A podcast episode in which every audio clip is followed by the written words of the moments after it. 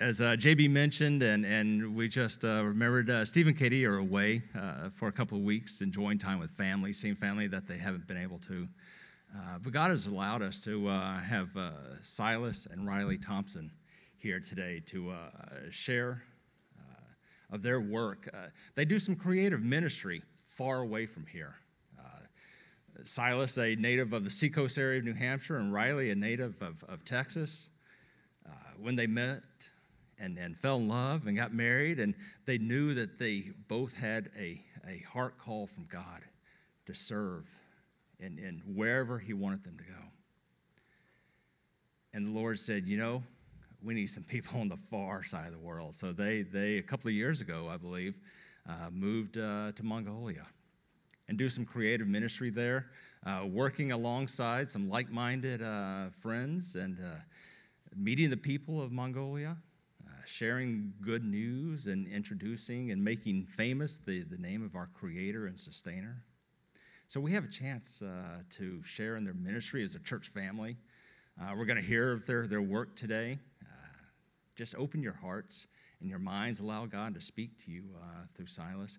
We've invited them to come to one of our uh, small groups uh, after in the small group hour after this, and so they'll be down with us downstairs and uh, if, if you're not part of a regular small group and just want to hear a little bit more and, and maybe be able uh, to get a chance to ask a few questions, I invite you uh, to come join with us. Uh, just find me after the service. I would love to help you uh, find that small group or any others. But Silas, why don't you come now, share with us, and thank you.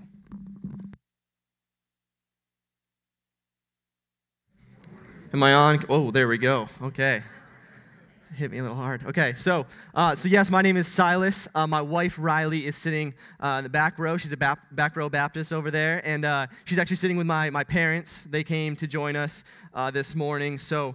Uh, we're really, really excited to be here. while we were driving here, Riley, my wife, reminded me that this was actually her first church that we that she came to with me um, when we were traveling to, uh, to, to, raise funds. And so a kind of good, good memory uh, there. I recognize some of you and have forgotten some names. So I, I just want to let you know uh, when you come and say hi to us, it's, it's always awkward when we're like, oh, we should know you, but we don't remember your name. Uh, just, just say your name right off the bat. That way, uh, there's no that there's none of that awkward moment but yes uh, my name is silas I'm, ex- I'm excited to be here if you have a bible would you turn with me uh, to the chap uh, the book of john chapter 15 john chapter 15. So, what I'm going to do this morning is, is I really just want to get into uh, the Word. And, and so, um, as you've heard, my wife and I serve uh, overseas in, in Mongolia. We've been there for the past two years, and we, we'd love to share that with you. And so, we're going to take the, uh, the next hour during the Sunday school or the, the small group hour uh, to really do more of that. So, please come if, if, you're, uh, if you're available. Uh, but right now, I really just want to get into, into God's Word. Uh, as I was preparing this, uh, if you know anything about sermon preparation, basically what you do is you, uh, you do this, the research first and the studying of, of Scripture, and you find out what it means and all that stuff. Once you put all that together, you create your intro and you create your, uh, your conclusion. And the, the, the point of an intro is to kind of get people ready to hear God's word. I, have always, I've never liked that term uh, because I mean we should always be ready, but but that's kind of what it is. It's, to kind of whet your appetite for what's about to come. And so I finished the preparation and the study for this, and I started thinking about the intro, and I, I said, what can I, um, what could I do? To, uh, to, what could I say? What stories could I tell to, to bring people's interest into this? And then it hit me as I was reading this passage is one of those passages that needs no introduction. It, it, it is so rich. There's so much in there. Today, we're going to be reading about what it means to be a Christian. If, if, you, if you're here for the first time today and, and you've, you don't know much about Christianity, you've come on a good week because today you're going to see exactly what we should be living like. I think so often we're portrayed in a way that is not true to Scripture. And sometimes it's, it's the fault of our own because we don't live in the way that Scripture tells us to. If you're here and you, you've been a Christian for a week or you've been a Christian for a year or 50 years, you're gonna, you came on a good week too. You're going to get a lot out of this. Jesus tells us how we are supposed to live. But it doesn't just stop there. Jesus also tells us how we're supposed to make a difference in the world. I, I look out and I, and I see on the news and everywhere, there's people all over the world right now that want to make a difference. There's people all over America that want to make a change in the world because they see uh, the corruption that's in it. But, but the problem is that we so often uh, try to make a difference in our own strength or in our own wisdom, and Jesus is going to tell us today that that's, that's not how we do things. If we do that, it, it, we're not going to make a difference in the world. A third thing Jesus is going to tell us today is how can we have true, everlasting joy? If, if you take all the, the desires and the plans and the thoughts of everyone in this room this morning, if you take all of them, it all really just boils down to, to joy. We're all in search of joy. We flew all the way across the world to the other side of the world and found out that people in Mongolia are in the same search that we're in the search for. We're, we're all searching for joy, but the problem is that so often we search for joy in the wrong places. So today we're going to see where we can find true joy. So, as we are now uh, prepared and ready to, to see what God has for us this morning, let's turn our eyes to the text, to John chapter 15, starting in verse 1. Jesus says, I am the true vine, and my Father is the vine dresser. Every branch in me that does not bear fruit, he takes away.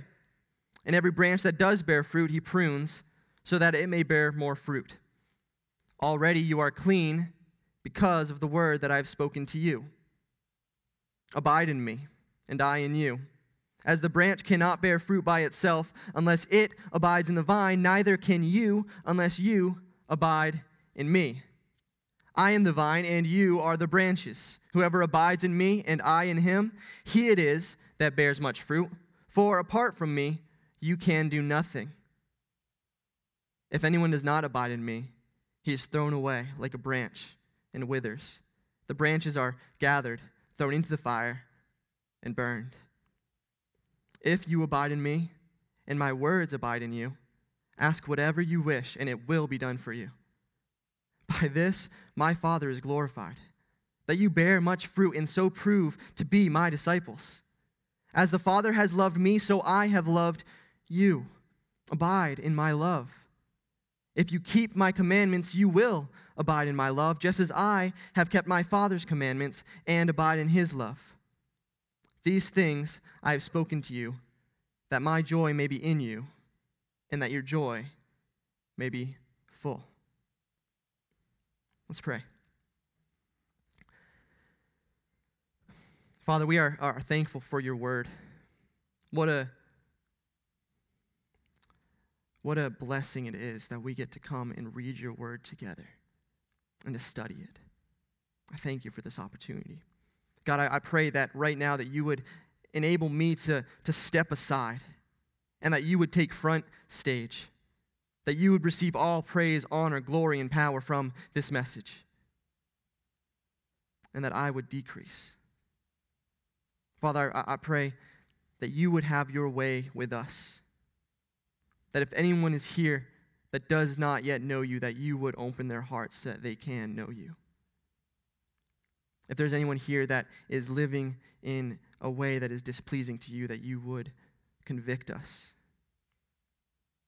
I pray that you would draw us near to yourself this morning as we read your word and help us.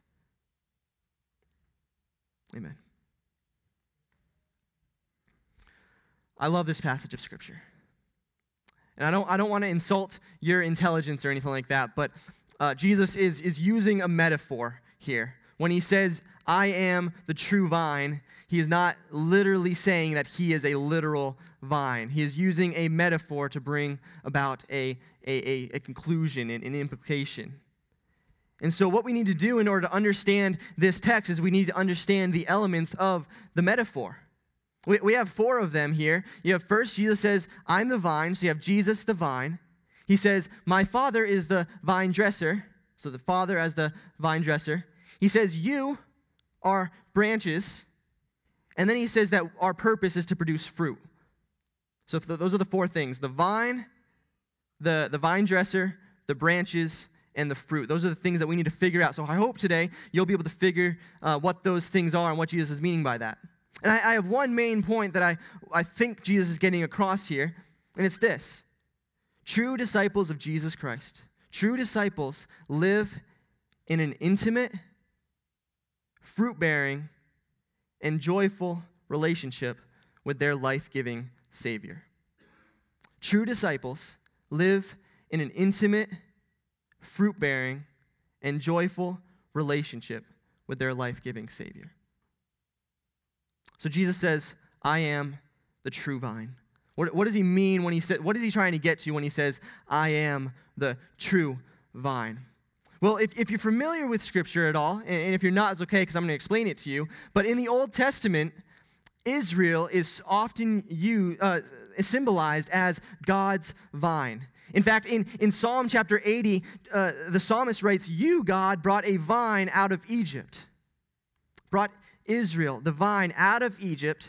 You drove out other nations and you planted your vine. You cleared the ground for it. It took deep root and filled the land, and the mountains were covered with its shade, the mighty cedars with its branches. So we see here in Psalm 80, but, but elsewhere all throughout the Old Testament, that, that Israel is symbolized as this vine. So when Jesus says that he is the vine, he is adopting this imagery and applying it to himself. One commentator says Jesus declares that one standing in the people of God depends no longer on genealogical descent from Abraham, but on one's vital connection to himself. To be a part of the vine one must be connected to Jesus. Now, Jesus is also, so he's making a connection with Israel, but he's also contrasting himself with Israel. If you notice, he says, I am the true vine. Now, and now if there's a true vine, that means there must also be a false vine. So, so how is Israel a false vine? Well, if you look elsewhere in Scripture, in the, the book of Isaiah, chapter 5, uh, the Lord is talking through, through Isaiah, and he's speaking about Israel, and he, he once again symbolizes Israel as his vineyard. And he says, I came to my vineyard, I took care of it, I, I, I did everything I needed to do, and I came to it expecting grapes. And what I found was rotten grapes, was, was bad grapes. You see, you find out in, in the Bible, in the Old Testament, that Israel time and again turned away from God's purpose for their life. They turned away from, from Him and sinned against Him, rejected Him, and turned to other gods. So when Jesus says, Here, I am the true vine, what He is saying is that all that Israel was supposed to be, I am. Where, G, where, where Israel fell, I have not fallen, I am not falling, and I will never fall. I am the fulfillment of Israel. So get what, what Jesus is saying here. This is the gospel we preach.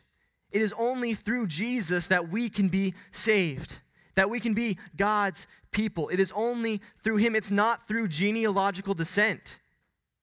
It doesn't matter if your parents or grandparents were believers. Jesus says, You must be connected to me. I am the vine. He goes on to say, My Father is the vine dresser.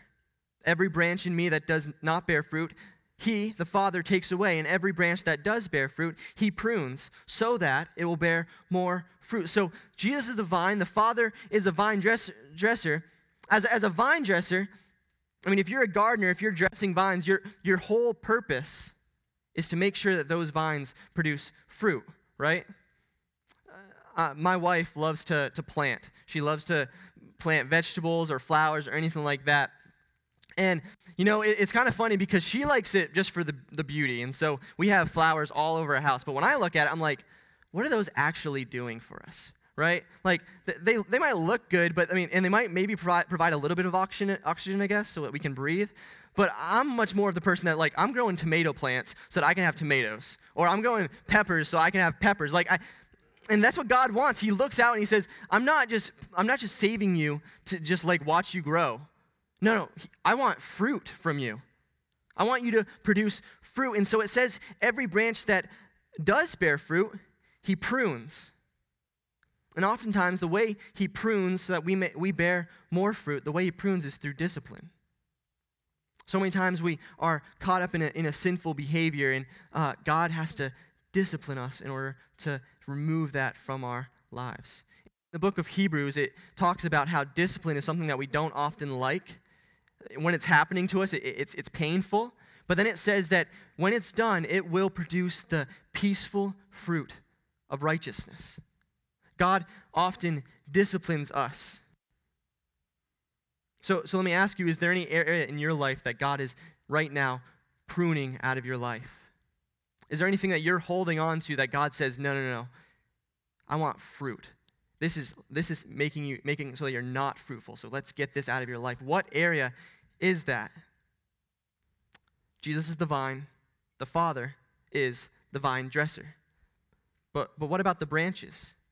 It says that every branch that bears fruit, he prunes, and every branch that does not bear fruit, he takes away.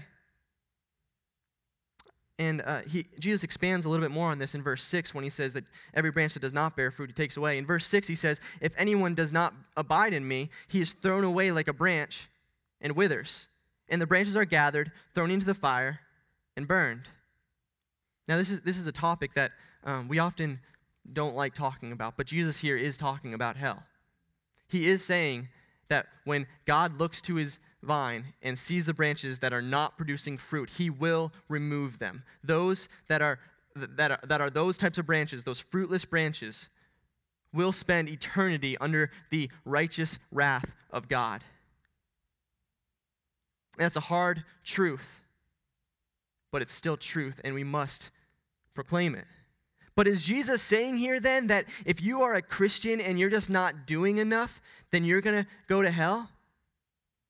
I don't, I don't think that's what Jesus is saying. And there's multiple scriptures in, there's multiple verses in scripture that say that once you are saved, you are held by Christ, that he will hold you forever, forever, that you will be preserved by him. But I just want to go to one just to see this because I think it'll also give evidence of what Jesus is saying here, kind of back it up. So turn with me just one page over to John chapter 17, verse 12. Jesus is speaking to the Father here, and he says, While I was with them, while I was with my disciples, I kept them in your name, which you have given to me. I have guarded them, and not one of them has been lost. So he says here, Not one of the people that you gave to me, I have lost. But then he goes on and he says, Except the son of destruction, that the scriptures may be fulfilled. When he says the son of destruction here, he's talking about Judas. And if you are familiar with the Gospels at all, you know that Judas, Judas may, may have hung around Jesus. He may have spent time with Jesus. He may have even called himself a follower of Jesus, but he was never a true believer in Christ. So, what get, get the difference that Jesus is making here? He's not saying that there are fruitful believers and fruitless believers. He's saying there are fruitful believers and false believers. Jesus says, if you look at your life and you do not see fruit, you are not a believer. Now, there may be times where we are stagnant in our faith. We may have times where we turn away. But Jesus says if you are a Christian, if you are connected to the vine, you will produce fruit. So, this is a warning to all of us here who call ourselves Christians, including me, including your pastors. If we look at our lives and we do not see fruit, there is a problem. We may not be Christians at all. We may not be connected to the vine. So, at this point, it can be easy for us to be tempted, and I think it was probably easy for the disciples to be tempted to start looking at our own works to earn salvation. When Jesus says this, we might start thinking, like, okay, that means I got to do everything I can to produce fruit. And Jesus, right off the bat, knocks that out and he says, no, no, no, no. He says in verse 3, already you are clean. This word clean there could mean prune, it's, it's a similar word in the Greek. Already you are pruned because of the word that I've spoken to you. Does he say you are pruned because of your church attendance? You are pruned because you acted good enough? No. He says, You are pruned because of my word. It's my doing. It's the word of the gospel that he has preached throughout his entire life and that we continue to preach today is through the gospel alone that we are saved. It is by God's grace alone, through faith alone, in Christ alone, to the glory of God alone. It is, it is not our own doing. We do not look to our own works to earn salvation. The disciples then and we now are not attached to the vine because of our own doing. It is by God's word, it's by his gospel. So, church, we must never look to our own works. We must look to the vine. We don't look to our family, to our church attendance, to our Bible reading, to any of our good works. We look to Jesus. It's only through him that we can be saved. So, Jesus is the vine. The Father is the vine dresser, and, and all who declare themselves to be Christians are branches. We have a, a basic understanding. We're going to get to the fruit in a little bit, but we, right now we have a basic understanding of what Jesus is talking about here. So now we have to ask the question why did he give this metaphor? What's the purpose? Well, he wants to teach his disciples something. And that brings us to the main point of the text. Do you remember it? True disciples of Jesus live in an, uh, an intimate, a fruit bearing, and joyful relationship with their life giving Savior. So, what I want to do with the remainder of our time is to continue reading in Scripture and see this, how, how Jesus draws this out in Scripture. And we're going to look at each aspect of that. So, first, we'll look at, a, at an intimate relationship. Second, we'll look at a fruit bearing relationship. And then finally, we'll look at a joyful relationship. So, first, an intimate relationship. Starting in verse 4, Jesus says, Abide in me, and I in you. As the branch cannot bear fruit by itself unless it abides in the vine, neither can you unless you abide in me. I am the vine, you are the branches. Whoever abides in me, and I in him, he it is that bears much fruit. For apart from me, you can do nothing. So Jesus here is saying, I want to have an intimate relationship with you. I am in you, and I want you to be in me. And I don't know if you were, uh, you were humbled at all as I was reading this, but I know that as I study this, I'm extremely humbled because in it, Jesus says, Without me, you can't bear fruit. Are, are you ever discouraged by your own lack of faith in Christ? When you read the fruit of the Spirit love, joy, peace, patience, kindness, goodness, faithfulness, and gentleness and self control when you read those, do you feel a little bit convicted or discouraged? Man, I, I, don't, I don't love the way that I know I should. I'm not as patient. My, my wife will tell you, I'm not as patient as God wants me to be. What about those, those sins that keep coming up in, in your life? What Jesus is saying here is that apart from Him, you will not produce the fruit that you desire. You will not produce the fruit that God desires. So that means that it doesn't matter how much internet software you put on your computer to keep those images away.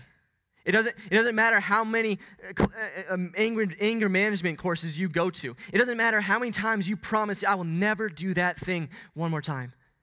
It's all in vain if you're not abiding in Christ.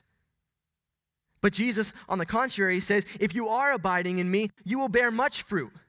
You will bear, bear, fruit. You will start to see your love and your patience grow. You, you will start to see victory over your lustful or anger heart, anger filled heart. You will start to see more love in your marriage if you abide in the vine, if you abide in Christ. He doesn't stop there, though. He says, Apart from me, you can do how much? A little bit? You, can do as much as your own strength can muster up? No, no, no. He says, apart from Christ, we can do nothing. We look out in the world today and we, we see the corruption, the anger, the hatred, Riley and I moved to Mongolia and we see the same stuff there, and, and we want to make a difference in the world. We want to see the world become better, but Jesus says, apart from Him, we can do nothing. That means that it doesn't matter what, what political stance you have. It doesn't, it doesn't matter if you move to the other side of the world. It doesn't matter. None of that matters if we are not abiding in Christ. If Riley and I do not abide in Christ, our going to Mongolia is in vain. it will not have everlasting impact. It does not matter, but with Christ, we will produce fruit. So, the key word here then is abide. We need to abide. So, what does it mean to abide in Christ? One theologian named uh, D.A. Carson, he says, abiding in Christ is continuous dependence on the vine. It's constant relying upon Him. It's persistent spiritual absorption of His life. It's resting and relying on who Christ is and all that Christ does. It's resting and relying on His strength instead of our own. It's resting and relying on His wisdom. When Jesus says in His Word to do something, it doesn't, it doesn't seem to click with us. We're like, why do I need to do this? My, my flesh feels like I need to do this. It's saying, God, Jesus is wiser than I am, so I'm going to obey even though I don't see it. It's trusting in Him. So, so then, how do we do that? How do we continuously depend upon Christ? How do we constantly rely on Him? Well, I think Jesus here gives us three ways to do that.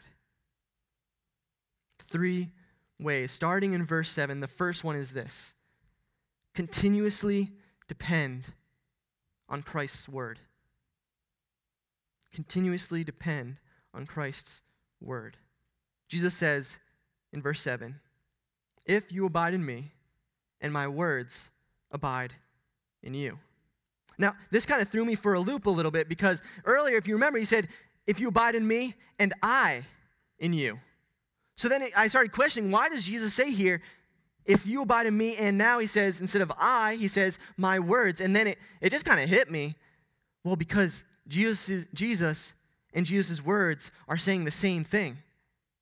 He's not changing to a different thing. When he says, if, you, if I abide in you, and when he says, if my words abide in you, he's meaning the same thing. So a commentator writes, Jesus speaks of his words abiding in his disciples, which requires them to be exposed to the words of Jesus, to examine them, to analyze them, to give attention to them, and to consider his words until they understand them, and then to take the pains to obey them.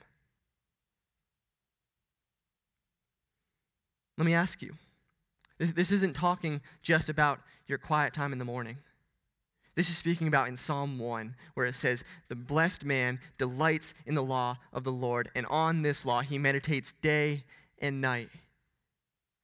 It's like Christ's words should be lodged up so deep in our minds that, that it's the natural thing to go to throughout our day. That when we face trials, that when we face difficulties, when we face temptations, any like, anything like that, we look to Christ's word. Let me ask you if, if, if your marriage is struggling, where's the first place you turn to? Is it Dr. Phil? Some uh, influencer on the internet? Or is it Christ's word? If your marriage is flourishing, where do you turn to? We turn to Christ's word. Is Christ's word on your mind and in your heart day and night? Are you dependent on His word and His word alone? So, first, we need to depend on God's word in order to abide in Christ. Secondly, we need to rely on prayer.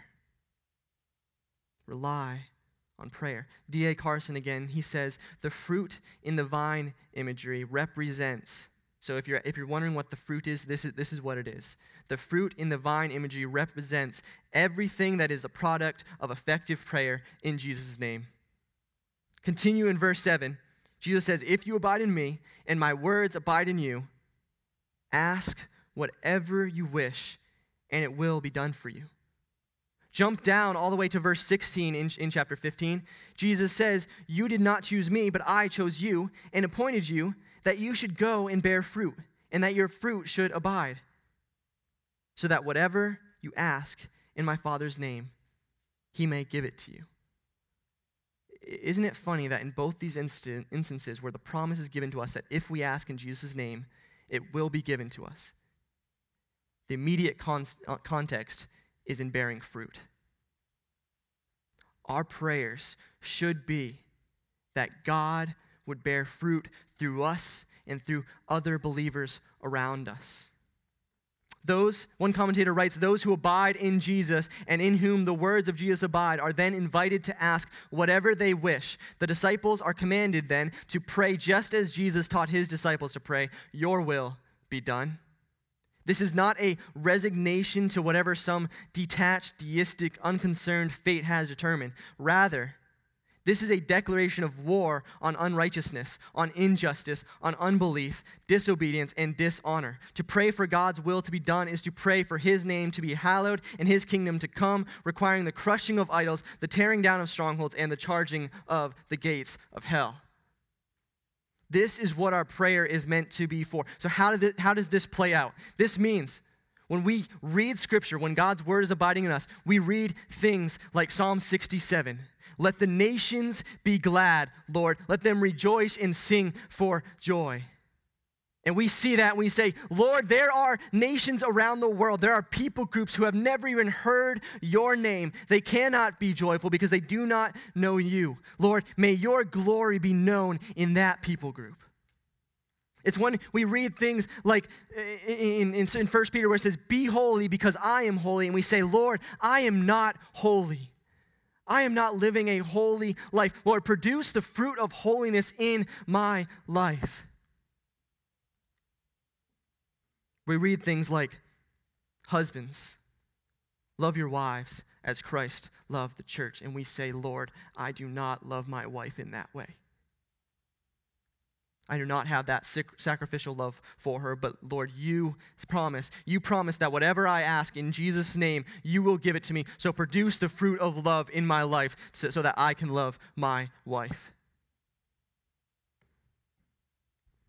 as we read God's word and are, are, are in it, we pray for Him to produce fruit through us.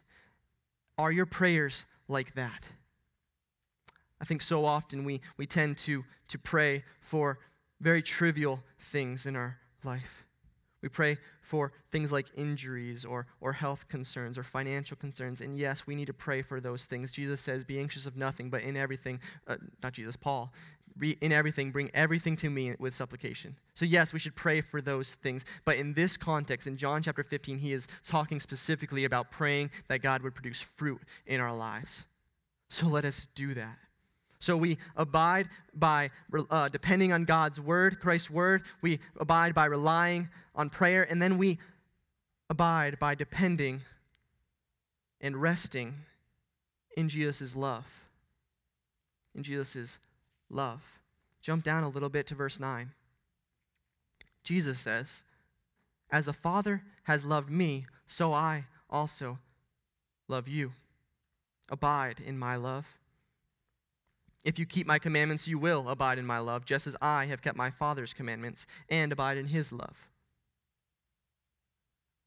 This is this this verse commit it to memory Jesus says the order here is very specific. Jesus says, As the Father has loved me. How did the Father love the Son? He loved the Son. He loves the Son perfectly. There is no flaw or, or hint of, of immorality or corruption in that love. He loves the Son unconditionally. He loves the Son eternally, from eternity past to eternity future. He loves the Son. He loves the Son wholly. There is no lacking of it. He loves the so much the Son so much. He created the world through his Son for his Son. He saved. The reason why we are being saved is for Jesus' bride, his Son's bride. He loves the Son. And Jesus says, just as a Father loved me, so I also love you. And then get this, he says, abide in my love. Abide in my love. It's not my love for Christ that I abide in. I don't rest and rely on how much I can muster up love in my life. There's a song, and it's a really great song. It's, it's, a, it's Oh, how I love Jesus. You know that song? Okay, when, when you hear that song, that's, that's great to say, but I want you to turn it a little bit also and say, Oh, how Jesus loves me. Because that's what Jesus is saying here. We rest in His love. You know why? Because when I rest in my own love for Christ, it doesn't cause me to sing for joy. If I look at my own love for Christ, I fall. I, I can't do it. I don't love him the way I should. But he loves me perfectly. Do you realize there's nothing we could ever do to make Jesus love us more? And there's nothing we've ever done that makes him love us left, less. So we rest in his love. And he says, if you keep my love, if you keep my commandments, you will abide in my love, just as I have kept my Father's commandments and abide in his love. Now, is Jesus saying here that he, didn't, he doesn't say, if you, be, if you keep my commandments, you will earn my love. He says, you will abide in my love if you keep my commandments. I, I want to give an illustration to, to see how this works out. Uh, I love Thanksgiving. Does anyone else here love Thanksgiving? Okay. Now, I'm going to be very, very honest with you. Uh, I do not love Thanksgiving because I get to spend time with my family. Okay? That's not it. I, I, don't even love Thanksgiving. I'm not this spiritual. I don't love Thanksgiving because it's a time where I can give thanks for all the blessings in my life. Now, that's a good thing, but that's not why I love Thanksgiving. The reason I love Thanksgiving is because of the food. And if you're being honest, that's why you love it too, okay? yeah, I know, I know everyone. You, you, you can say whatever you want, but that's the reason why. And now, during Thanksgiving, everyone's family kind of gets together. Everyone brings their own dish, right? And as a five year old kid who looks at this table with all these types of food, our eyes turn immediately to the apple pie. I love, love apple pie. So, so you come in and you see this whole display, and, and as a five year old kid, I turn my eyes and I see the, the apple pie on display. And I turn to my dad and I say, Dad, can I have a slice of that pie? And my dad says, after dinner. Gotta wait. And, and in my five year old mind, I do not understand why I have to wait. I think, man, that pie looks so good. Why do I have to wait till after dinner? Why can't I just enjoy it right now? But I obey my dad. Does my obedience to him, does my obedience him cause him to love me anymore? No. No, my, my obedience is demonstrating that I recognize that He already loves me. And if He loves me, He's going to do what's best for me. And if He knows a lot more than I do, which He does, as a five year old kid, He knows a whole lot more. If I obey Him, I'm resting and relying on His love. That's what Jesus tells us to do. He tells us to say, to be obedient to, to Him, even when it doesn't seem like it, it fits us, because we recognize that He loves us. So we live in an intimate relationship with our life giving Savior. Secondly, we live in a fruit bearing relationship. A fruit bearing relationship. Jesus says in verse 8, By this my Father is glorified, that you bear much fruit, and so prove to be my disciples. Now, the whole reason we are saved is to produce fruit. Don't believe me? Let, us look to verse 16 again. Verse 16. Don't ever trust me, trust what God's word says. You did not choose me, but I chose you and appointed you. Why? That you should go and bear fruit, and your fruit should abide. The reason God has saved us is so that we produce fruit for Him. It's the whole purpose of our life. You say, well, what, is, what does our fruit bearing do? You remember, fruit, fruit, the fruit that we bear is directly uh, reliance on prayer. What we pray for, we pray for this fruit. So, what, is, what then does our fruit do? What then does our holy life for God do? What then does our obedience to Him do? Well, first, he says, Jesus says, it brings glory to God. If you think of this, this image of a vine again, you will see if someone walks by a vineyard and they look out and they see a bunch of vines with no fruit on them, who are they going to blame? The vine dresser. They, are going to say he's incompetent. So when we bear fruit for God, we get we, we bring him glory it shows that he is a competent and loving vine dresser that he provides us with everything we have so it gives glory to God, but then, secondly, it gives evidence to the world. By this my Father is glorified, that you bear much fruit and so prove to be my disciples. If you claim to be a Christian, people are always inspecting your fruit, and they have that right. Jesus gives it to them. Why? Well, because his followers have nothing to hide. Our fruit testifies to the truth of the gospel. Jesus, who died, must have risen again because he clearly lives inside of us, and he produces fruit through us. Because we are connected to Jesus, we will produce fruit. So it gives evidence to the world. So we live in an intimate relationship with our life giving Savior. We live in a, uh, a fruit bearing relationship with our life giving Savior. And we live in a joyful relationship with our life giving Savior. Jesus says in verse 8, These things I have spoken to you, that my joy may be in you, and that your joy may be full. Joy is an unmistakable mark of a true disciple of Jesus Christ. So often, I think it's very easy to think that we have to make the choice between God's glory or our gladness. That we have to make the choice between, God's, uh, between, between our holiness and our happiness. And what Jesus is saying here is that God does not oppose our joy, He is for our joy. Not only that, but He is our joy. We so often search for joy in so many places except for Christ. And yet Christ is saying here, I am your joy.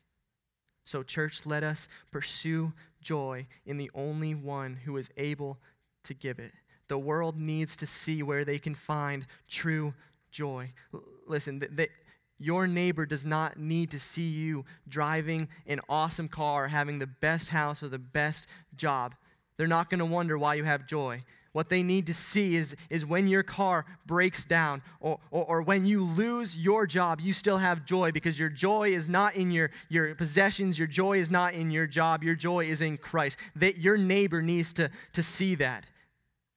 Mongolians need to see that Riley and I do not trust in ourselves. Our, our possessions, our freedom in America, eh, they don't give us joy. What gives us joy is Jesus. So let's pursue joy in the only one who is able to give it.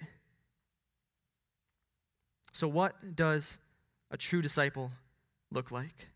What is the Christian life? Well, it is an intimate, fruit bearing, and joyful relationship with our life giving Savior. So look to Him. He is the true vine, He is the one who gives life. Abide in Him, rest on His word, rest on prayer, rest on His love for you, and produce fruit. Live out of His love and live in joy. Be satisfied in Christ. Be satisfied what I want to do to close is I want to pray for, for you, for this church, um, and I also want to pray for our, our church in Mongolia, if that's okay. Um, like I said, after the service, we'll be out here uh, in, the hallway, and then we'll be in the, uh, the small group session as well if you want to join us there as well. Um, let's pray.